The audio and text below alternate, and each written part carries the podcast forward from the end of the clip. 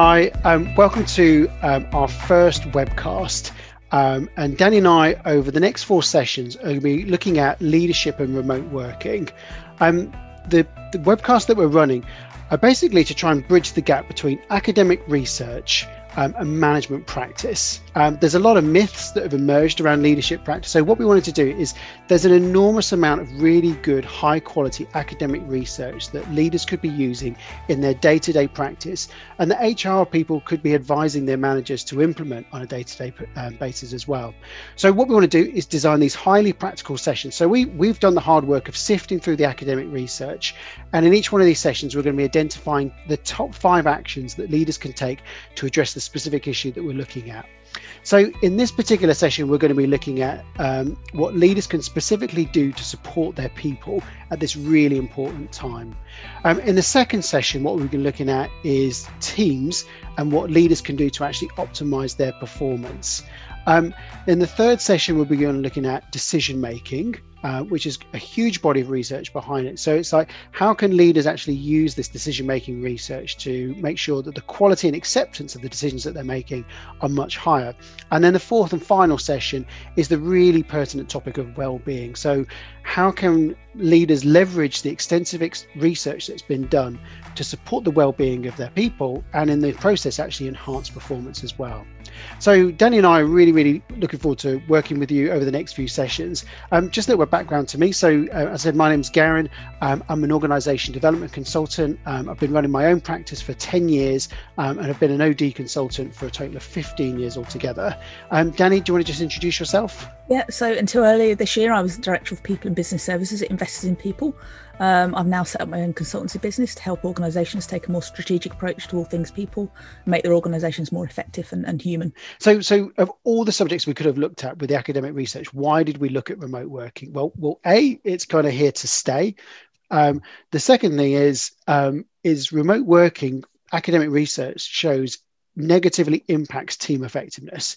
Um, there's a number of big meta studies that have been done that have found that remote working affects things like team dynamics, uh, the frequency of communication, uh, can be the cause of interpersonal conflict, uh, reduces the amount of trust and social interaction on teams as well. So it really does show that um, remote work um, needs a lot of work from leaders to actually help them become more effective as well. But what's really interesting is the research on an individual basis is actually painting quite a different picture. Danny, do you want to just share some of the insights that you've been finding? Yeah, absolutely. So there's been several bits of research done over the last few months, um, and all of them agree that people feel more productive at home. So I think it's I think the stats about 80% or more of people feel they're at least as effective working from home as they were in the office before COVID. Um, there are a few exceptions, kind of women with childcare responsibilities and low earners and people not in roles that are conducive to, to working from home. But the research also shows that people are just happier working from home. And that's pretty much all people um, across all age groups. Um, older people tend to be happier um, and self employed are kind of there's not much difference in their happiness levels, but then a lot of those were working from home. One of the big factors is how p- connected people feel to their to organisations and colleagues. So the kind of reasons for this positive sentiment around working for home are um, the lack of commute and a better work life balance. And interestingly, people aren't using that time purely for leisure. They're using it for leisure. They're using it for learning, and they're also learn to, uh, using it to do more work. They like the flexibility, the obvious ones around childcare and you know caring, but also meeting business needs. So people are kind of starting work early in the day to work in one time zone, taking a break over the middle of the day to do their own thing, and then coming back online in the evening to work um, with a different time zone. Um, people think their stress levels are lower, and for some people, there's a belief that they're on a more even playing field um, in terms of opportunities, promotion, and jobs. Uh, that geographies become less of a less of a factor.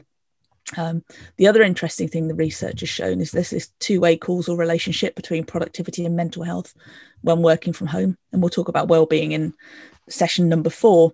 But basically, it shows that a decline in mental health can affect productivity, um, but a decline in productivity can also affect mental health. So it's a real vested interest in making sure everybody can work productively um, and effectively not only for their organisations but for their own well-being. And and I guess obviously as more people become vaccinated and more people return to work, but there'll still be that real kind of hybrid model, won't there, Danny, between mm. those that are actually working purely remotely, some that are working kind of like a hybrid, and some of those are completely work in the office as well. So it's going to require a more sophisticated, I can never say it, sophisticated approach to leadership, isn't it? Yeah, absolutely. I think that the research, I think most people want to come back to the office two days out of five there's very few people that want, want to be back in the office five days out of five. So as managers and leaders, we're going to have to get used to to that more complex way of working. And so I guess we're looking at, so we wanted to identify, you know, what are the top 10 challenges that, the researchers is actually identifying.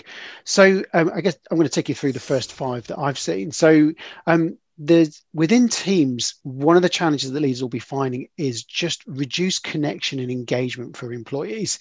So you know that's going to lead to a reduced sense of commitment um, to each other and the organization as well. So you may find that teams are finding it more difficult to collaborate um, you know and, and you know less likely to cooperate as well as a result of that. Um, also that um, it's going to be more difficult to actually establish and build trust in teams as well. Um, there'll be you know people joining organisations that have never actually met their colleagues in person. So as a manager, which you know one of the key things that they they have to build in their teams is trust and loyalty.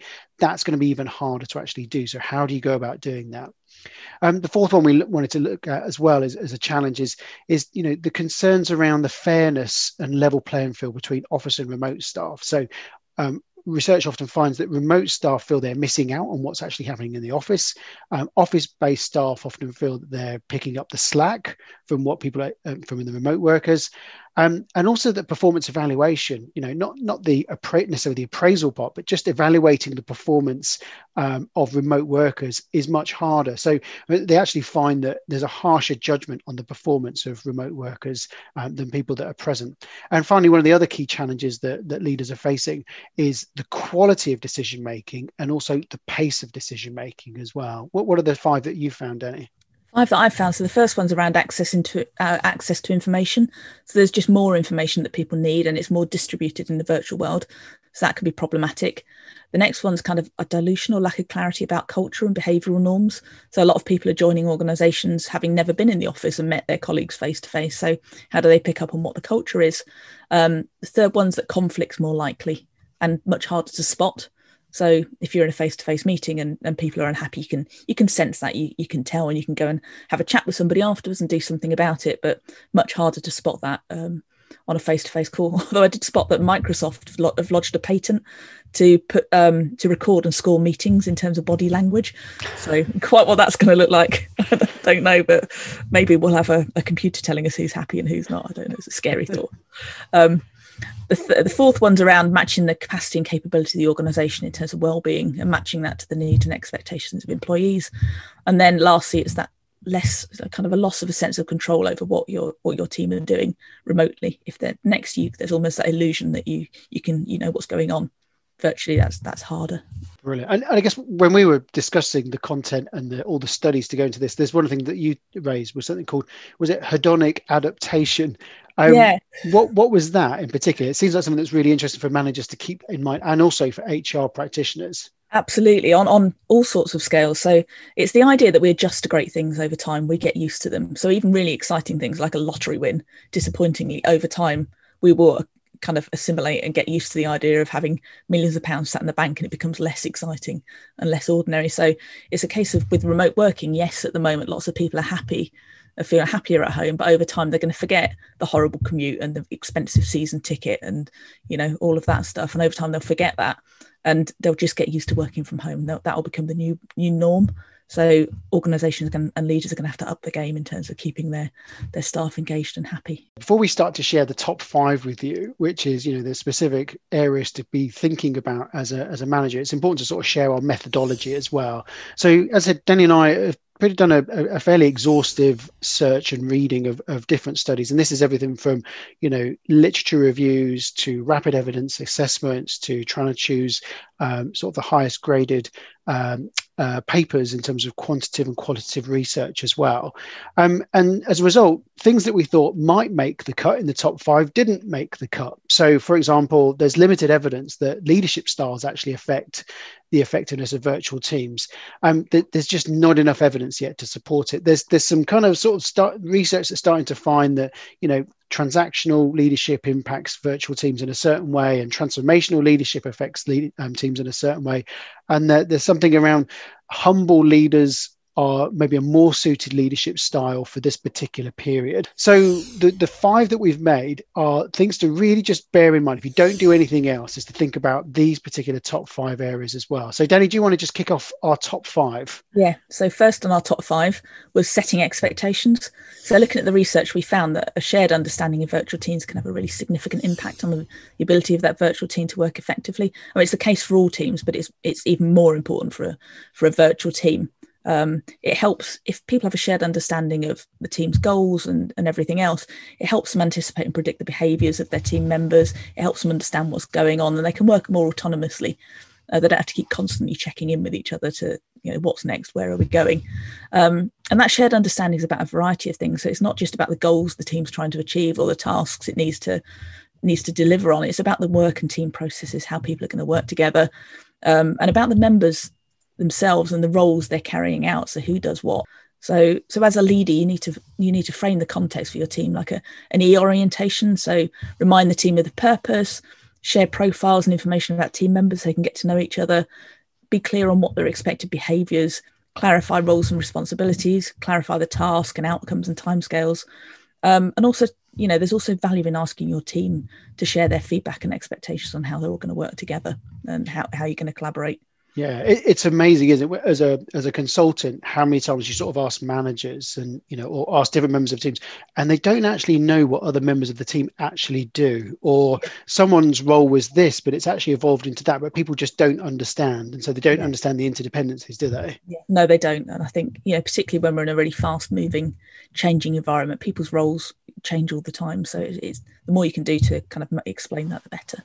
So I think the other the other thing, and we'll we'll talk more about this in the next session around teams, but that's about creating space and facilitated ways for people to get to know each other. Social cohesion is really key to effective virtual teams and trust. So the more you can do to kind of build social cohesion within your team, then the better. But as I say, we've got ideas on that next time that we'll we'll share with you. And then lastly, the research also found that availability and responsiveness is really, really important in virtual teams. So no having having a team member be responsible and responsive and available to talk to you is the thing that really helps build trust particularly early trust in in teams so as a leader it's about formalizing communication norms um, being clear on what tools you're going to use and why you're going to use them and how quickly should, somebody should respond to emails and you know instant messaging so there's not misunderstandings about about how those tools are being used.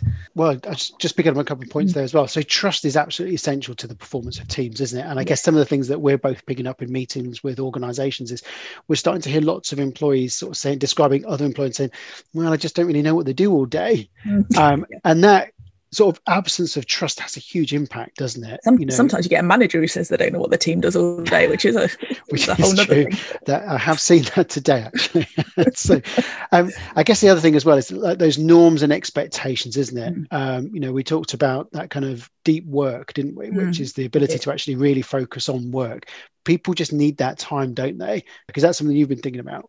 Yeah, absolutely. I think as a leader, you have to you have to make it okay for people to block out a couple of hours in their diary to really concentrate on something that that needs thought that you can't do in the five minutes in between one Zoom call and another.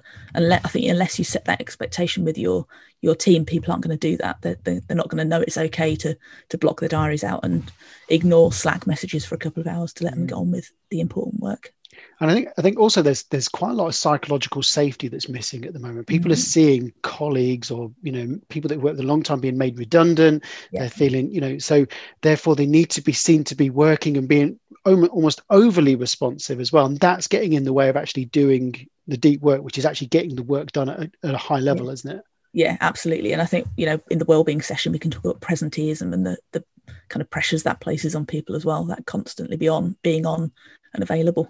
So number two, that's a really strong start. So number two is is it's all about the quality of communication from leaders. So the, the research really highlights that a differentiator for high performing and engaged teams during COVID has been the, basically the quality um, and perceived transparency of communication from leaders.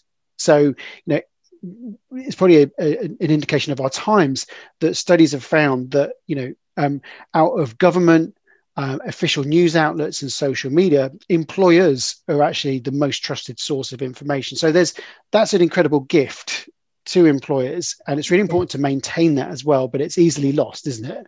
It's a big responsibility as well for an employer to be the most trusted source of information, particularly in the, the era we're in now. Yeah. So, so how do you actually do quality commu- of communication? And it, it's it's really you know it's very easy to say give quality communication. It's another thing to do quality communication. And you know the, the sort of the elements of uh, it is you know is transparency, which we'll just talk about in a, in a little bit more detail in a second. But it's the ability to actually read the people that you're communicating to. So it's actually finding moments of human connection. So mm-hmm. you know not overly relying on written communication. So it's highly likely you know if you've got a team of six for example that you will have a blend of people maybe with a, a preference for introversion and a preference for extroversion. So people with a preference for introversion will often prefer to receive information in writing which is great. But it's really important that we don't overly rely on written communication that we're getting really good messaging out there consistently in per well not in person but you know actually engaging with people in voice uh, either over video or over phone um, as well. And it's really important to sort of understand the emotional temperature in the team as well. And their teams have been flat out. You know they've done five years of transformation in five months and this is still ongoing all this uncertainty. Teams are tired um, you know it's really important that you you know meet teams where they are with your communication acknowledge how hard they've worked the pressures they're under trust does go up when people hear your voice um, mm. the jury with the research is out on video isn't it uh, danny yeah um, if, if a person looks uncomfortable um, when communicating on camera, then trust can go down. So practice makes perfect, uh, but it's still okay to pick the phone up. Um, and it's really important to show and make time to show compassion and care. Now, as we said, um, not everyone finds communicating very easily. Um, and there's a an incredible statistic about the number of reluctant managers in this country. Um, so it may be that the technicians that have been promoted into the role of manager that may be unprepared. What what is that statistic around how many reluctant managers there are? Four out of five accidental managers um, in the country, which is quite staggering, really. So that's managers who've not had any training on on how to manage or how to lead, or any expectations set by their organisation about what what's expected of them as a manager. Wow, that and that's that can sometimes be a scary place to be with such a big responsibility. So you know, your your organization may have training programs. There's a whole wealth of information. You know some good books are things like soft skills for hard people. Uh, clear leadership by Gervase mm-hmm. Bushe is always a good reference point. Uh, we'll put some references in the comments on if, the, if you're watching this on youtube uh, but feel free in the comments to add some recommendations that you might add as well. Um, the other important thing to remember as well is things like you know empathy. So try emotional empathy. So you know to mirror and feel what others are actually experiencing right now and try things like cognitive empathy. So, you know, actually take the other person's perspective when you're communicating. A lot of leadership communication is actually just transmitting and always be asking good questions and listening as well. What, what's the third point, Danny? The third point is about a default to transparency. So we've said that access to information is just much harder in a virtual environment. You've got more information to be shared, it's more distributed, and the risk is people are going to be left out of the loop, and that just causes confusion, frustration, um, and ultimately poorer quality decision making for your organisation and duplication of effort.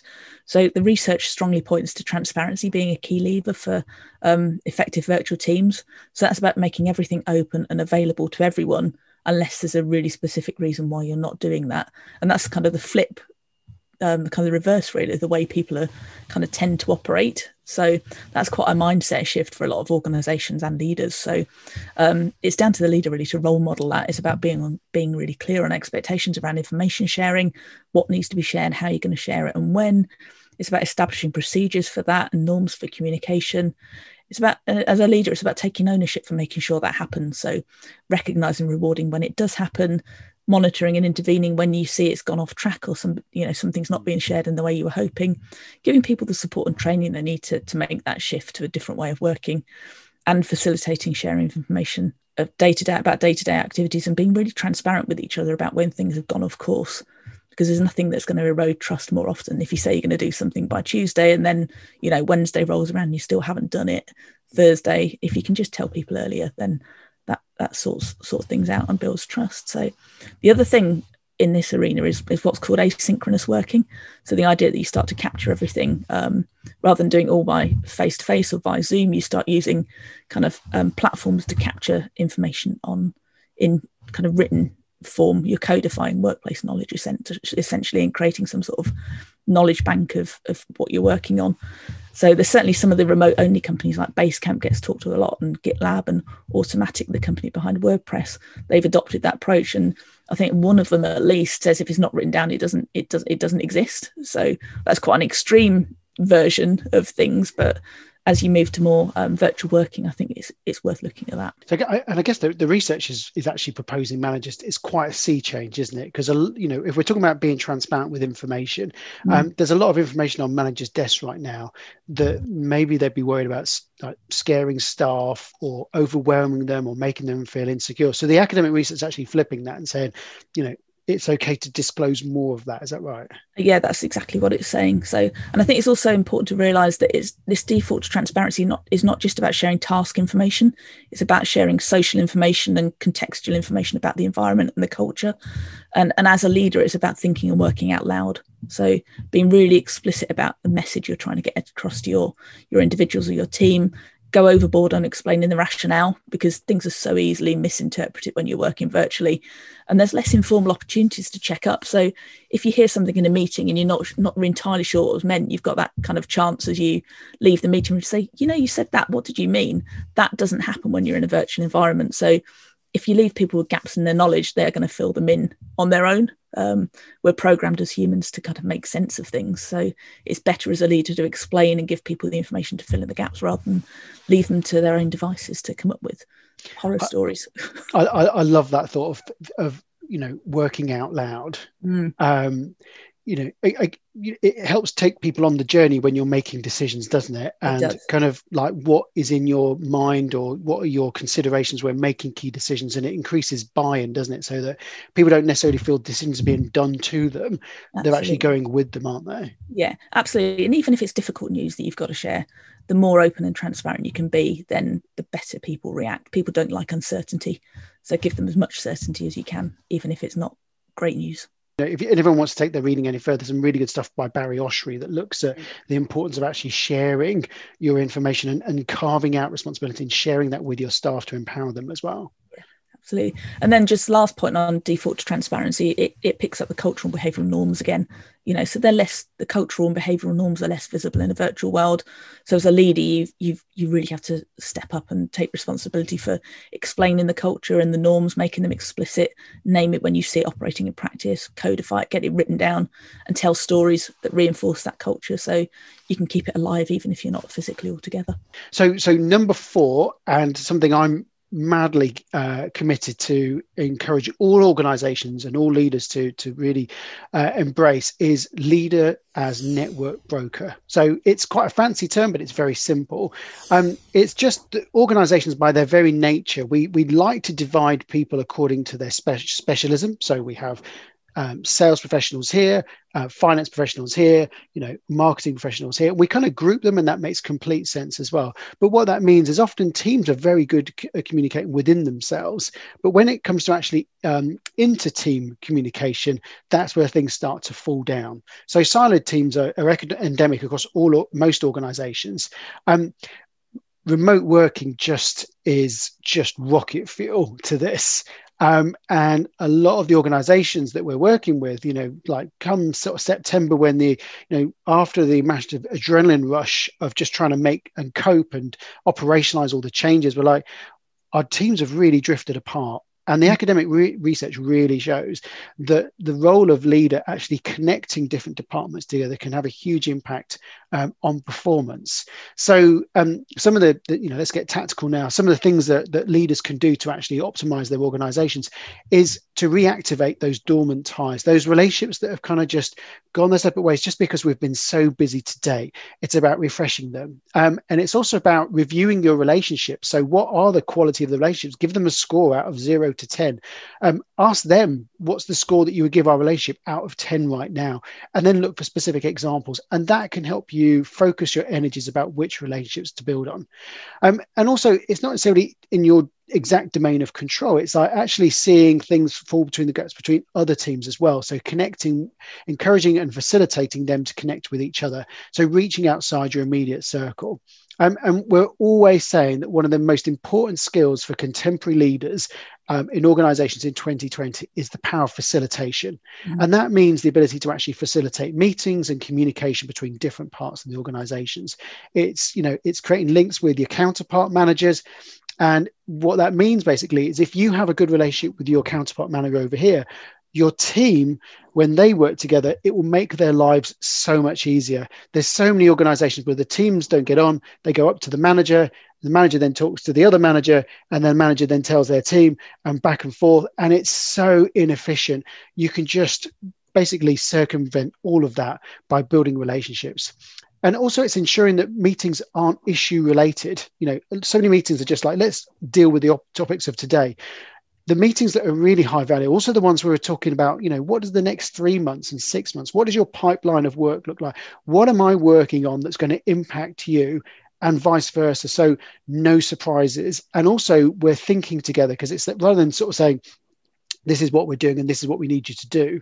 We're actually thinking what can we do to actually share our knowledge to make sure we're coming up with the best solutions? Um, the other tactic i'm always encouraging managers to do and i know you'll be the same as well danny is inviting yourself into the team meeting of other teams. Absolutely. Just elbow your way in if you have to.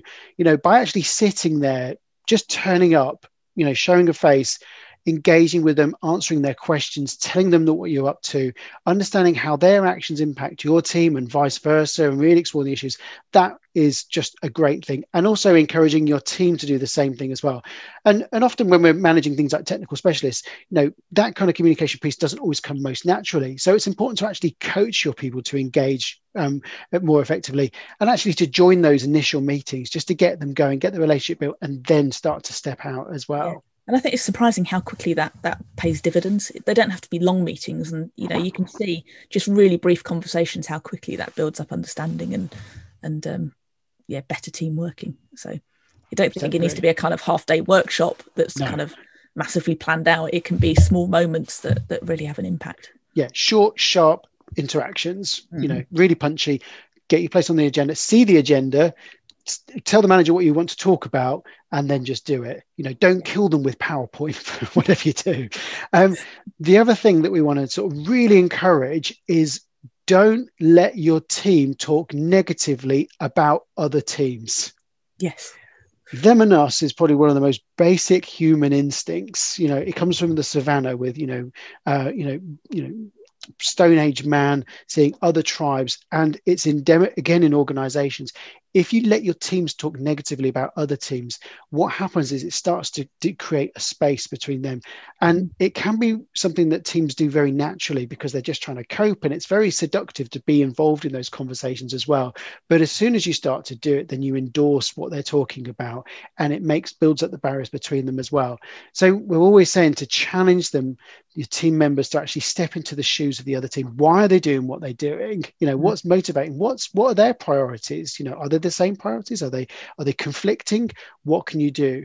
Um, and there's a whole range of other things, but always intervene when you see breakdowns in communications and misunderstandings as well. Yeah. Great. So that takes us on to number five, uh, mm-hmm. and definitely not last but not least. Um, over to you, Danny, for that. Yeah, so number five is around managing performance. So managing a re- remote team is a real shift in management style, and it, as we've said, it calls for a more sophisticated approach. You can't see what people are doing, so um, in terms of what they're doing, how they're doing, how they're feeling about stuff. You're relying on inference.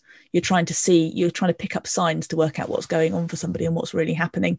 So, I mean, I've managed remote teams for the last 10 years and been part of them for probably 15 or 20. And I think a big part of success, the successful teams, is how well you know your individual team members. So you can't possibly help to support people to to be their best if you don't know what's going on for them. You don't know how they work, how they tick. Um, so that's the, that's the first thing. And I think in a virtual environment, particularly when you're new to it, there's this real temptation to increase monitoring um, and see what people are up to. I was reading again, I think there's a report came up yesterday. It said one in seven report um, workers are reporting their monitoring by their employers increased um, over the pandemic period.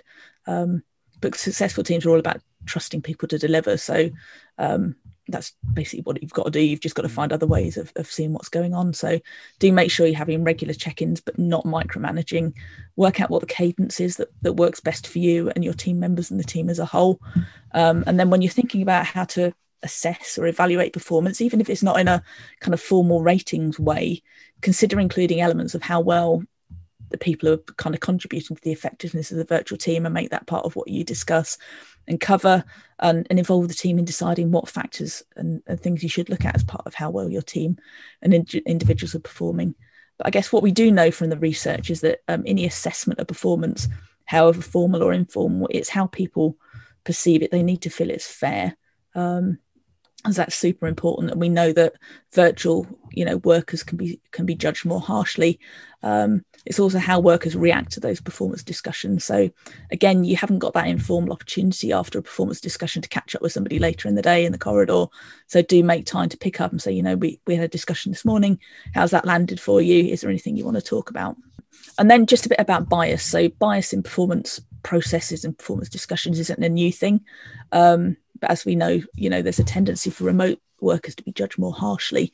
Um, and that's a fairly natural human tendency. I think it goes back to what we were talking about earlier that we're programmed to make sense of situations when there are gaps in the knowledge. So if we're not seeing what somebody's doing day in, day out, we kind of fill in fill in the gaps with our own with our own stories. So I think there's a couple of things to be aware of that the research has thrown up for about performance ratings. And one study found that ratings of our own performance in a virtual setting, we tend to be a bit more optimistic and positive than than perhaps reality would would suggest. Um, and that is probably because we're getting less feedback cues about what's really going on. So you know we don't know we're not we're not getting the feedback we would do in a virtual uh, physical environment. So we're we're making it up. So it's really important as a leader we find a way to give people a flow of information about how they're doing from a variety of sources to help them build that balanced picture um, and also make to make time for the team to reflect on on how the team's performing and yeah. focus on how they're going to learn and improve. And it, I guess that other thing as well is it about in terms of um, positive reinforcement, isn't mm. it? It's you know because you are work, working remotely. Uh, I think it's kind of sort of quoting.